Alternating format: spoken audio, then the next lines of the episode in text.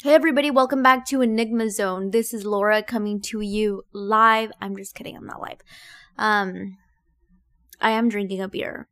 I was drinking some Pinot Grigio with um it's like with this sparkling water. We buy these these like 12 pack of sparkling water, but we buy one that's like sweetened. It's like mandarin flavor. We usually buy one that's not sweetened and I mix them both like uh, Pinot Grigio white wine and the sparkling water and it's pretty good, but I don't know, maybe it's too sweet. You know, I'm trying to be healthier. it's not going well. So I'm drinking a beer instead. I'm trying the Samuel Adams Oktoberfest Hearty and Smooth beer. I have been looking for the Samuel Adams seasonal beer for ever. I first tried it at Dave and Buster's with Phil, and it's the most delicious beer tasted tasted. There you go. It's a weird day. I mean, apparently there's a storm coming towards the coast of Texas and everybody's freaking out. I'm already in my little house. I'm praying to baby Jesus that they cancel work. I'm kidding. It's Sunday today. It's five o'clock. I'm having a beer. I'm hoping, I mean, I love my job. I just would like not to go tomorrow. You know what I mean? So maybe they'll cancel. Who knows? I went to the store earlier this morning because I know how people in Texas get. They go crazy. There's a little storm coming, there's a hurricane, um, whatnot. People go crazy. The lines in the gas stations are long. They empty out the stores with no water. So I went early this morning while Phil was asleep because he wakes up late and I wake up really early. So I went to the local Walmart and just stocked up on this big case of a pack of like water bottles and I didn't buy any more beer, but I should have. So we're waiting the rain. We live on the second floor, so I don't think we will need sandbags. People are distributing sandbags around town because of flooding. Uh, so let's hope that we go on unscathed. Anyway, it's been a weird day. Um, I was exposed um, with COVID at work last week and I everybody was freaking out with direct exposure but obviously that doesn't really matter allegedly. So I got tested and um, I'm negative. Thankfully I didn't have any symptoms just but I have been feeling like super low energy but I'm always low energy. But now I'm more low energy and I don't know. Gosh it's been it's been such a tough time but anyway to this episode, I'm coming back with another true crime episode as I thought, or just when I thought that my, I don't want to say obsession, but love for true, fascination for true crime was waning. I bumped into this story and I was like, what the F? And it kind of pulled me back in, not all the way into true crime, but definitely to the point where I want to make an episode. I know that many of you who listen, all my three followers, I'm kidding. There's more than that. I hope so. I don't know. Unless I don't know. No, there's maybe like six. Um, you guys like true crime, so that's those are my most popular ones, I think. And I've been doing a lot of reviews on TV shows mainly because of work and uh, laziness. I mean, I don't know. I don't have an excuse. Um, but anyway, we're talking about Issei Sagawa. It's spelled I S S E I Sagawa. He was a Kobe cannibal, or is the Kobe cannibal. This case is weird. It's fascinating. I just spent the last hour watching also a documentary on this cannibal. It, it's just a WTF. It added to this weird Sunday day. And, um, I. What the F? Okay. So, Issei Sagawa was born April 26, 1949. He was born in Kobe, Japan. He is currently 72 years old. And he is best known for being a Japanese cannibal slash murderer slash necrophiliac. Is that even the right ending on that word? So he was known to have killed a beautiful French woman in 1981 in Paris, France, and eating her corpse. Wait, okay. This is crazy. I'm gonna tell you the story as much as I can while I'm eating some tur- what's it called? Beef jerky. drinking some Samuel Adams beer.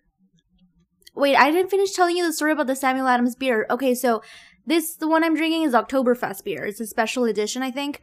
It's not the seasonal. I remember trying the seasonal beer and it was so it's the most delicious beer I've ever had. I the most best way I can describe the taste of the Sam Adams seasonal is like a blue moon on steroids. Like amazing best beer I've ever had if you like that type of taste. But this one unfortunately it's not that good. I mean it's good, but it doesn't taste like the seasonal. I don't know. Try it out anyway. Okay, so back to Sagawa. The thing that makes this case extra fascinating we've known a cannibal or two, we've known a serial killer or two, you know, all sides of the world. The thing is, one, this guy's still alive, and two, he is walking free. He was never really convicted. He never really did time for his crimes. He was let go, declared mentally insane, but let go to walk into society and currently has been free for a long ass time. He has, um, he loves the media attention. He has capitalized on his cannibalistic ways. Uh, he's he's an author he's a writer he is i don't even know if he finished his phd but at the time of the murder the cannibalistic murder he committed he was doing his phd in france. It's just and he has still says how he cannot suppress his urge to kill again and to eat human flesh. Oh my god i spilled all the beans before before the um like the appetizer. Here it goes. So on record, Issei Sagawa best describes his childhood as a perfect childhood. He states how he grew up in a beautiful home, humble home in um, Tokyo, Japan, or either Kobe, Japan, one of the two. Um, he has an older brother or younger brother. He has one sibling. And he grew up in a wonderful home with his mom and dad. He was prematurely born, so he says that his appearance as, and his health has been impacted from his premature birth. If you see him, he is under five feet tall, just under. He is a, a small, small man. This case is weird. But okay, he describes his childhood as the best. His parents uh, uh, raised him with so much love and affection, and he regrets nothing of anything of that. Like I mentioned, he was born prematurely and he supposedly was born small enough where he could fit into his father's palm. He developed enterit- enteritis, a disease of the small intestine. And if you see him, he looks, not only is he petite because, you know, we've all seen a petite man or, or the other, but he looks like, I don't want to, gosh, like he might have some sort of form of dwarfism, but apparently he didn't stay whether he did or not, but I don't know. With all due. So apparently he has had a complicated health life. He received uh treatments with calcium and potassium and saline throughout his life in order to get him to be stable enough and recover from his preemie status, but that didn't really stop him based on all the things he did because aside from his small stature and wavering health, he was pretty what's the word? I want to say I don't want to say fully intelligent because if you wait and hear about the crimes and what happened, you're like, what the fuck? This guy's like an idiot. But then he's like also doing his PhD in literature in France, so it's like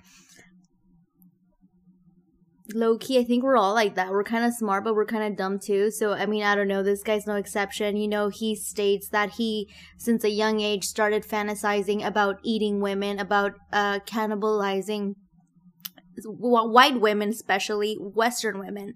He describes his fascination with Western women and kind of um, point points the finger at all the like kind of Hollywood kind of stereotypes, like Grace Kelly, all of those um, Hollywood actresses who fueled his fantasies. He recalls seeing even some classmates of his at one point or another and seeing their like thighs and just looking at them and having this unsatiating herb herb.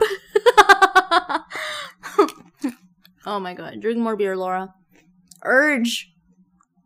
I want herb urge to eat them to bite into them to like ingest them and he also states in the documentary that I watched, you can find it on YouTube. Apparently, Vice did this, and it's called the um, Meet the Cannibal or something. Just Google his name, YouTube his name, and he's gonna pop out. He basically describes that he also points a finger at his parents a little bit, even though he had the perfect childhood. He states how he grew up in an in a world or in a generation where the word sex were anything relating to the sexual functions, the sexual desires, puberty, all of that stuff was never talked about in a household. Well, Issei, Issei, I don't know how to pronounce his name, Sagawa, I'm gonna call him Sagawa. Yo, you were born in the 40s, I was born in the 90s, and my parents are like that too. So, I mean, we never talked about anything regarding sex, puberty, anything like that, but doesn't make everybody into a spirit killer and into a cannibal he basically stated that he was weird from the jump. Like he knows he's weird.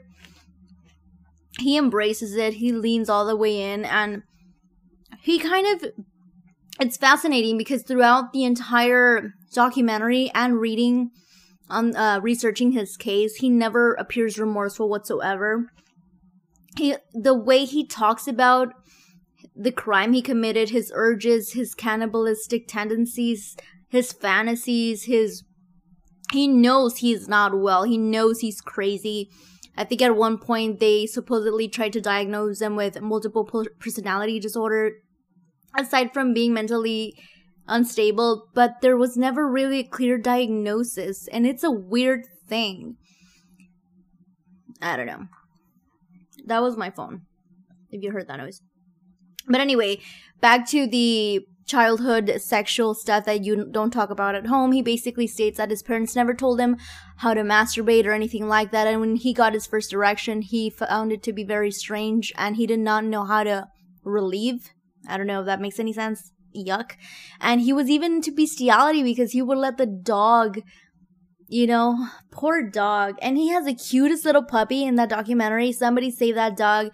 I think it probably is in heaven now because um, this documentary was done like 10 years ago, but he has the cutest little doggy and learning about all his crazy stuff. It's like gross. Somebody call PETA. As I'm eating beef jerky.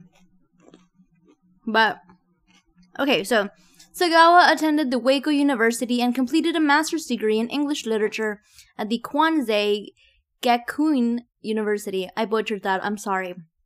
And by the age of 24, he was attending this university in Tokyo, Japan. And he had his first incident or impulse that he wanted to act out on.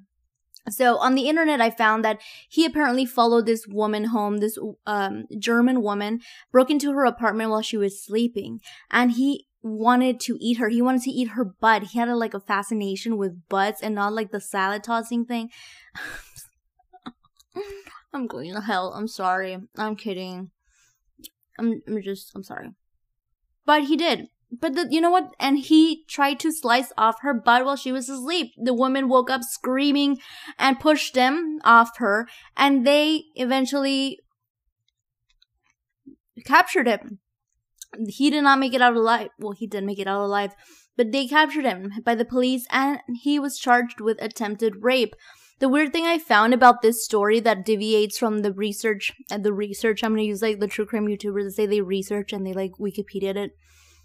I'm gonna use that word because I actually did a, a lot of research in my heyday to earn my degree.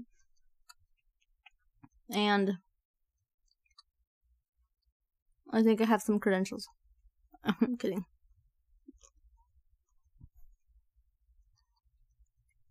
And to show my commitment to this Japanese case, I am eating these Japanese peanuts that are covered in habanero uh, pepper, like chili, and they're so good.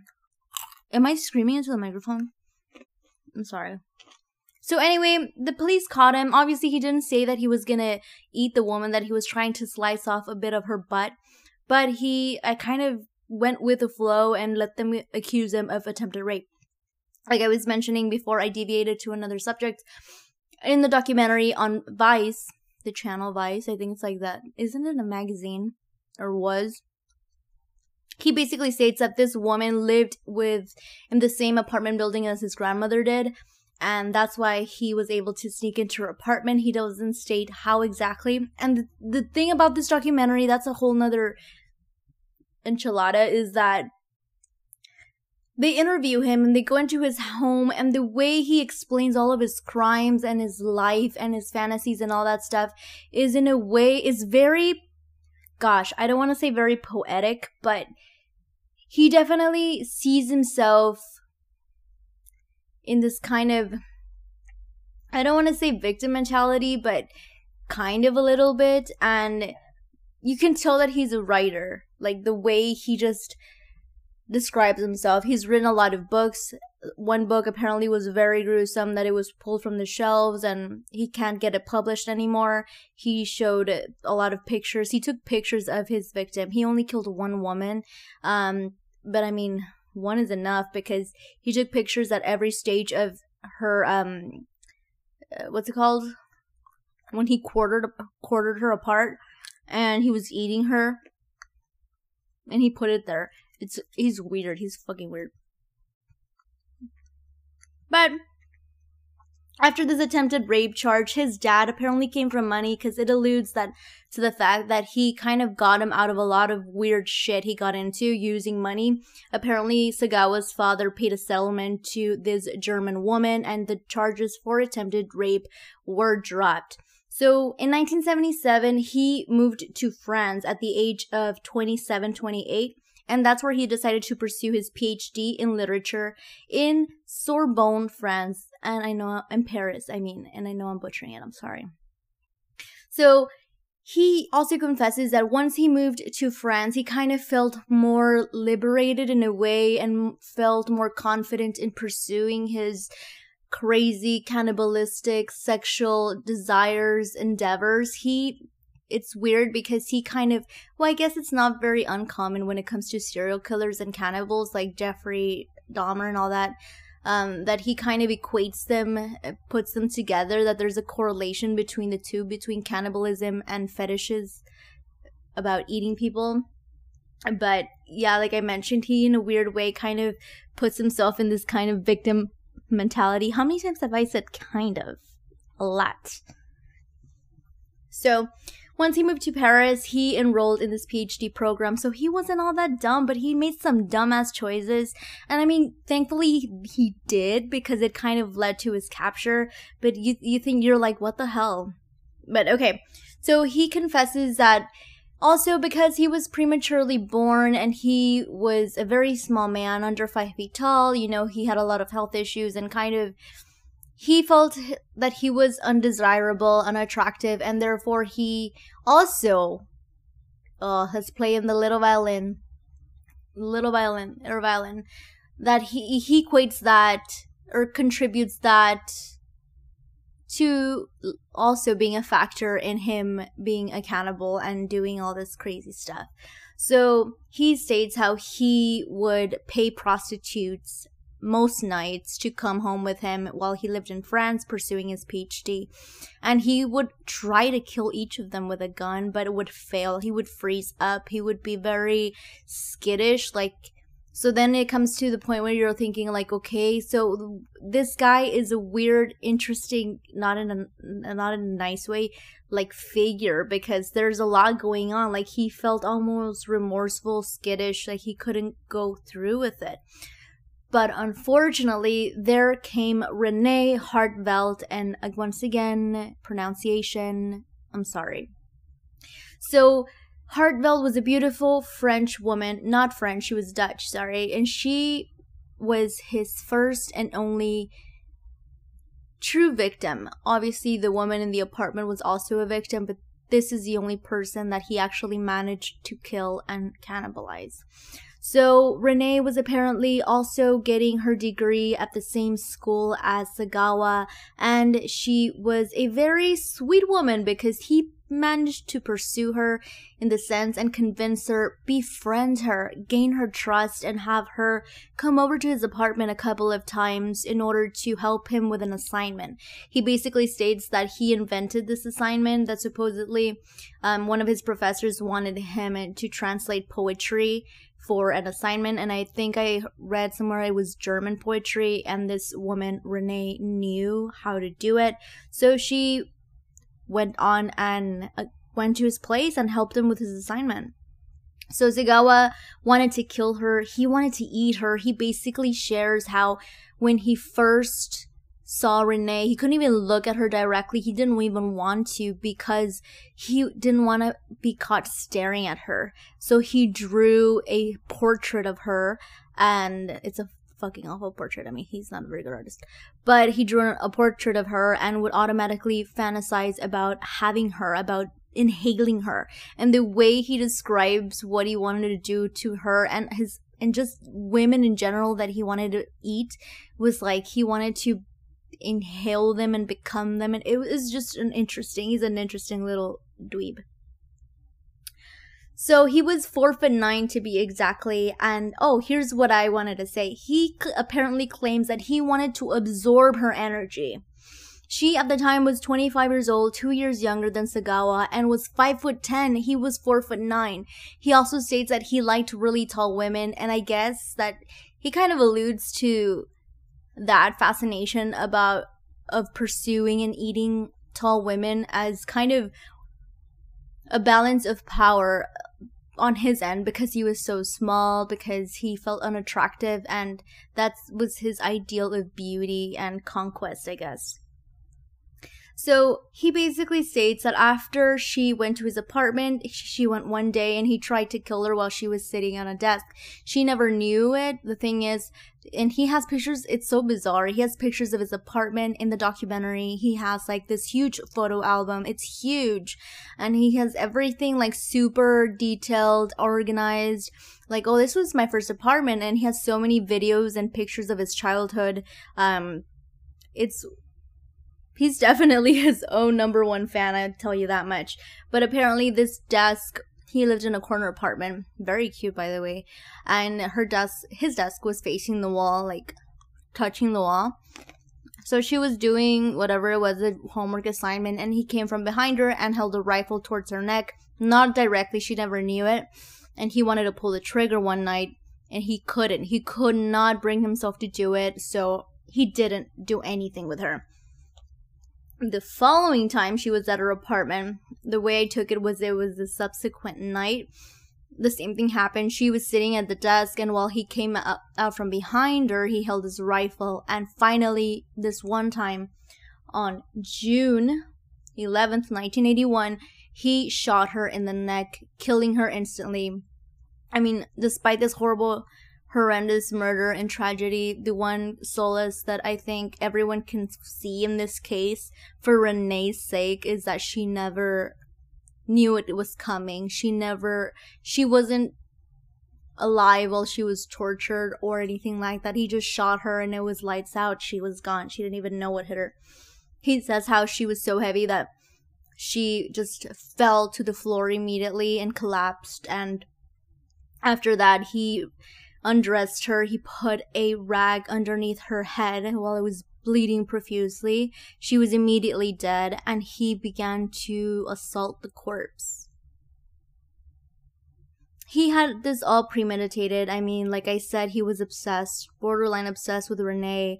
Um, he had fantasized about killing her and eating her. And the reason why she was selected was because he was just fascinated with her beauty. He says that she was so beautiful and she was, to him, he, she was the epitome of health and beauty.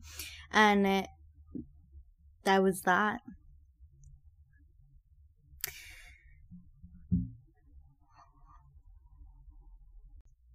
So as soon as Renee's corpse hit the floor, he assaulted her. He then began to take off her clothes, or probably before that, but again, his fascination with a fem- female rear was pretty noticeable because that was the first thing he wanted to do was bite her buttocks, like eat eat that part. And he states how he sank his teeth into her butt and they were not sharp enough, obviously, to break the human skin. Then he tried to use a fruit knife, which was unsuccessful as well. So he left the body in his apartment and went to the local store, bought a butcher knife, and came back, and then began to once again tear off or cut off her butt cheeks he something that was so fascinating that I read about and then I saw in the documentary was how he describes the the process mm, not the really the process per se but the texture and the i guess anatomy parts of the human body or the i don't know i'm not i don't know about biology let's be honest. But he says how you know he immediately was so fascinated and shocked that he thought that he would immediately hit the meat. He wanted the meat. But when he started cutting and slicing into her buttocks all he saw was this uh, fat that the, was layers and layers of fat underneath his skin that it almost looked like corn um kernels of corn. That's what he describes it as. And it took him a while to reach the meat part of it of her body to eat it. And he sh- he states how it was so difficult more than he thought about that it would be to butcher and cut up and reach the desirable parts. But Anyway, Sagawa consumed Hartwell's body parts, not all of them. He stored some of them in his refrigerator. This happened in June, and because of the heat, he was worried that the body would that this heat and I can't imagine they had any AC back then at all. So it would speed up the decomposition process. So he did cut off some of her one of her breasts and even split her torso, kind of decapitated her and ate various parts of her body while he stored other parts in the fridge and went out to buy two suitcases and stuffed some other parts in there to get rid of them. And he basically says how he wanted to eat or he did eat raw and cooked parts. He has no remorse about killing Renee. The only thing that he expresses um any remorse about is the fact that he didn't kill her while she was alive. Wait, that made no sense, Laura. That he didn't eat her while she was alive. That his next victim, he wants to eat them while they are alive. I think at one point before that, he, before he killed Renee, he states that he waited so long 20 something years to eat human flesh and he just it was an obsession at that point. He before that he used to try to suppress his urges by various um uh, ways i guess and it was never enough but he finally gave in and planned it all. So like I mentioned earlier in the episode, Sagawa took various photographs of Hartwell's body at every different point when he was cutting her up, when he was eating her. Um, and these, you can find them on Google. They are in the documentary. They are in your face. They're disturbing. They're horrifying. You know, this poor woman, you know, she, I can't imagine the family of the victim. I wish that I don't even know if this is a thing. I'm sure it depends on like on the country, on the state. I don't know whether the family has any say on whether these photographs are sealed to the public or not because god i hope i'm never in that situation whatsoever um but if that were my family member i don't think i would i would not want those photos to be out in the internet for everybody to see regardless and they are very disturbing. And he used these photographs in his in his one of his books. Um, I think you can get your hands on some of his books if you really look into it. At, but as far as I know, publishers now refuse to publish them. But at one point they they did, and he got paid pretty good money to get interviewed to become a foodie, a food reviewer. He worked as a food critic in Japan, in Tokyo, for a while, um, reviewing sushi restaurants in other states. Um, he did softcore porn, where the actress that he did it with, she wasn't told his past or who he really was. It, it, we'll get into that later, but anyway, so he did keep some parts of her body. He wanted to get rid of other parts, so he stuffed her into a suitcase and went to a nearby lake in the. I, I'm not gonna even try to pronounce this. Bois de Boulogne. Jeez. Okay, it's B O U L O G N E Woodland. It's a large public park that apparently was right across or next to his either apartment building or his university where he worked beer break. Beer break to clear the throat and soothe the soul. Sorry. So this guy, here it comes the here comes the part where I tell you guys that I mean, there's some sort of level of in- high intelligence because he's getting his PhD and all this, but here you're like, what the fuck? Like, dude, how stupid are you? But good thing he was because in the attempt to dispose her body, he stuffed her in a suitcase. He called a cab and t- told the cab, like, come pick me up. I need to take this somewhere and carry these suitcases that were leaking blood. They were leaking blood. I can't imagine how much blood. I don't know whether there was any blood that was actually left in the taxi, but he says that these suitcases were so extremely heavy they contained her torso and her legs i think and he told the cab driver that he was just carrying very heavy books um the cab driver was like okay weirdo whatever pay me my money and then the thing is, he went to dump her body parts before sunset when at a public park where there were so many people, children. The sun wasn't even setting. He wasn't even wearing a, a disguise. And he was carrying this big, two big ass suitcases that were leaking left a trail of blood. He came to this park, got out of the cab, and everybody stared at him. He said, "Every the park was full." He's like, then and there, I realized my mistake, like that. I, you know, he was dumb. Like, why would you go dump the body while before even sunset when it's bright outside? There's so many people, and everybody was staring at him carrying these huge two baggages, and he kind of describes how he goes towards the lake, towards the water, and tries to throw these cases into the water, into the lake. And I just, just made it as the sun was beginning to set. And here again it goes where it's so fascinating and weird how he ties to his story and the way he tells it into this poetic kind of bizarre thing because he says as he pushes these suitcases, I think it was up a hill down a hill towards the lake. The sun is setting across the lake, you know, facing him. The sky turns red as the sun is going down for the day, and it just mesmerizes him. It kind of blinds him, the beauty of it, and that he just remembers how kind of everything stopped and he was just, he just felt such he didn't really say peace or anything like that, but the way he described it, it kind of reminded me of that.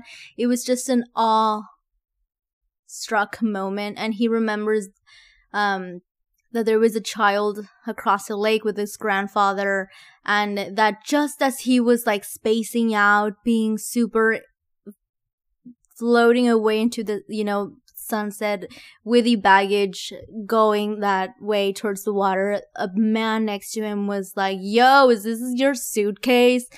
And I'm sure they didn't sound like that because they, didn't sound like a hillbilly. They live in France, so I don't know. This was in France. no offense to any hillbillies. I'm from Texas, okay. And the guy was like, "Yo, is this your suitcase, bro?" And he, and the and Sagawa was like, out of his fantasy in the sunset. He's like, "What?"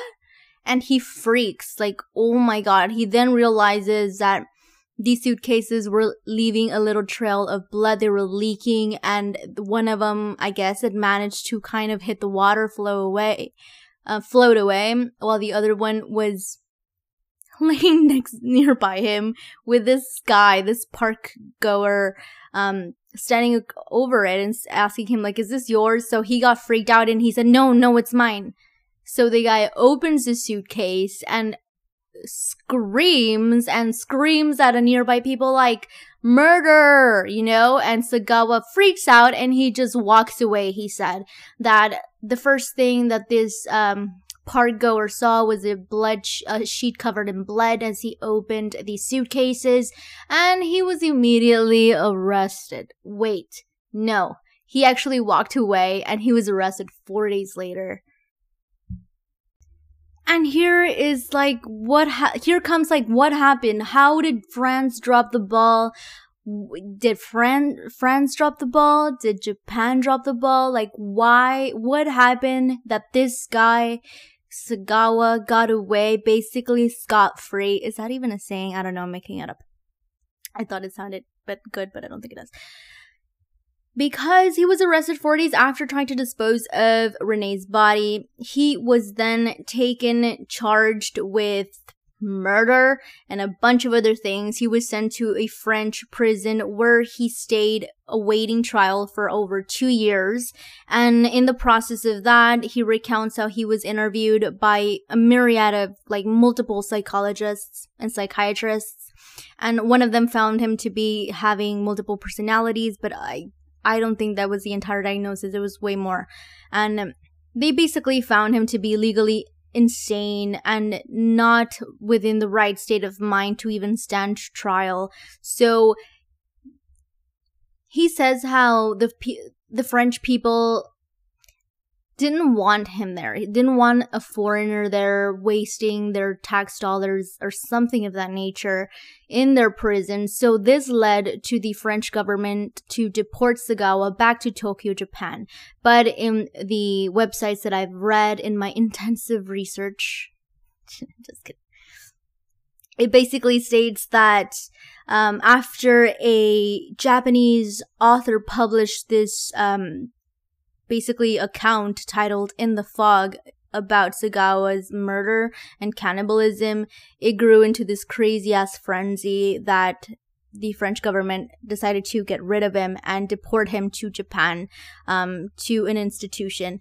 But the thing is, before that, I do have to clarify that the French declared him legally legally insane, and that they basically sent him, convicted him in a way they never used that word. So it's kind of confusing. Like he was convicted or he wasn't.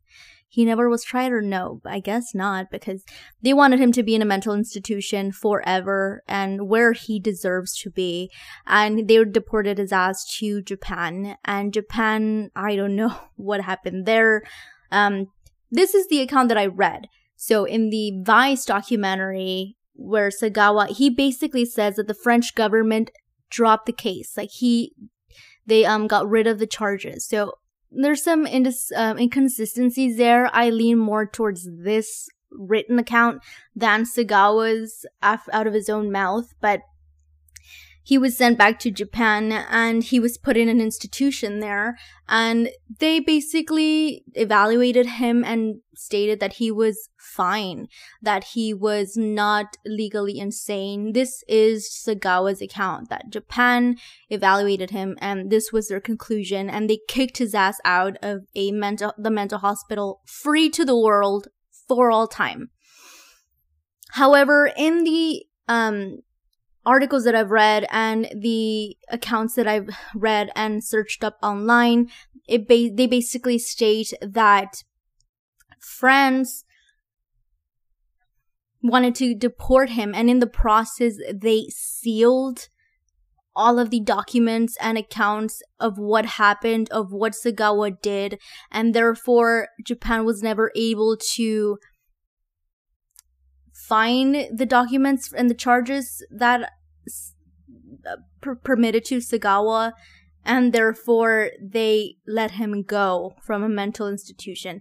Like it's there's some discrepancies there that I it's a little confusing, but it seems like it's uh, he said she said who's pointing the finger at who. I mean, I think they're both at fault for a certain to a certain extent, but he has been free ever since. So basically, aside from this two years that he was waiting trial in a French prison, um, or, or in a French jail, I there is no I could not find a definite number of additional years he did for his crime, either in a mental institution or otherwise. So he got away with murder. Not even murder. He got away with cannibalism. And he wants to do it again. So if you find yourself in Tokyo, Japan, you need to watch out. Okay, he is 72 and now he is supposedly bound by or to a wheelchair and he is ill. Um his health is declining, so I guess in that sense they one could argue that he is not really a menace to society anymore, but he wasn't always like this while he was free. He was let go pretty early on after he committed this murder, and who knows if he's even killed again. The way he says in the documentary is basically that he has not, and that he still suffers from these crazy urges.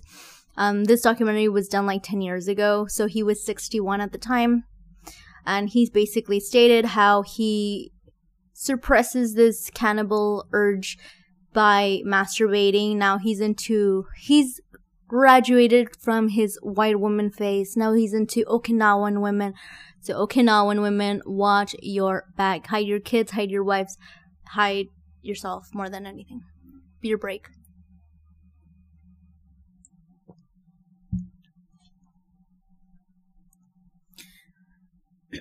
so, in the process, or in the subsequent time after he was released from the mental institution in Japan, he capitalized on his murder. Like, he went on, like I mentioned, talk shows. He went on, he wrote several books. He did some comics, comic books depicting his crimes and his life and his fantasies that were actually published and he keeps them all like he's freaking George R. R. Martin writing a song of ice and fire. Like in, in his little apartment displaying everything incredible. Like it's weird. He went on he was interviewed, all these crazy stuff. Like he wrote articles for magazines. They he says that they paid him at one point like 10, 20 grand for an article. So he leaned in he basically does say that because his case became very famous in Japan after he was released um, and was walking free, that nobody wanted to give him a job. I mean, can you blame them or anything like that? So this was his only resort to, um, what's it called? To earning a living wage where he can survive was um, doing all this crazy stuff in interviews and stuff like that that he didn't really love doing but low-key he did because he was a writer you know he was into that stuff. Um, that that's what happened. So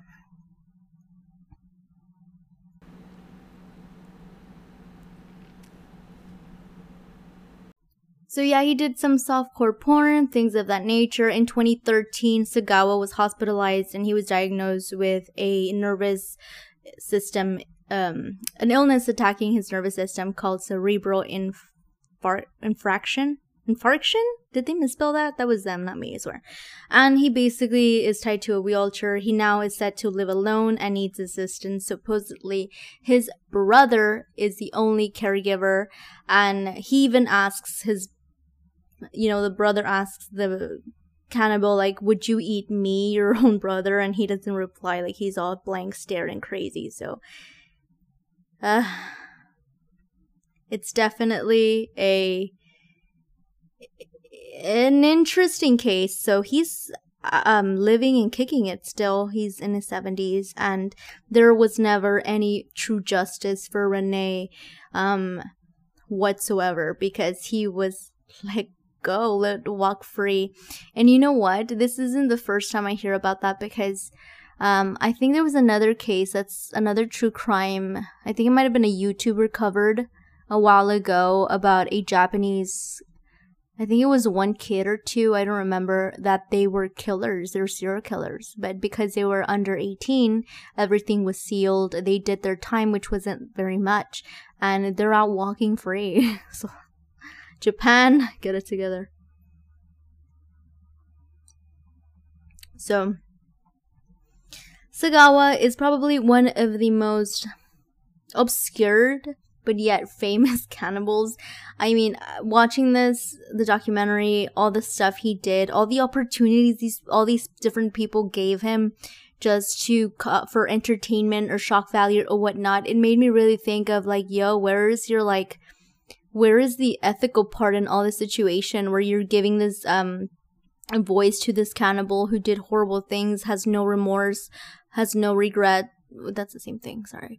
And like says that he still wants to do it again. He's trying to control his urge but he doesn't know if he'll ever make it. Like he says that before he dies he wants to eat another human being again.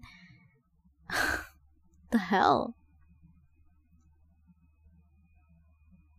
so that is the story of Issei Sagawa so in my search or research of this case, like I was saying, um, I thought it was really in bad taste for me. I found it, like all these either artic like magazines or outlets or people trying to give him opportunities just i know they want to know the story and to interview a cannibal and a serial killer is in that type of environment because it has happened. They've interviewed like um john wayne gacy. Did they? I don't know. But you know the famous serial killers and cannibals, um, like Dahmer. But they've never interviewed one and had this type of content with one like Sagawa because he is out and about living next door to people like he like dude even like pedophiles have more restrictions than this dude had like nothing crazy. Crazy.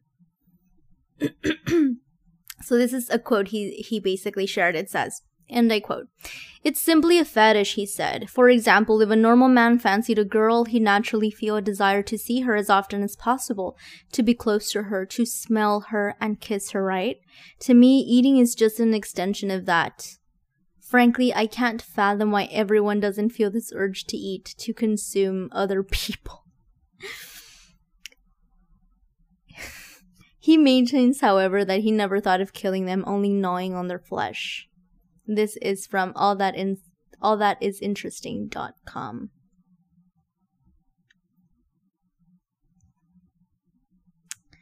Yeah, so if you have an opportunity, you're not too queasy. I don't think you are if you're listening to this episode and this type of content.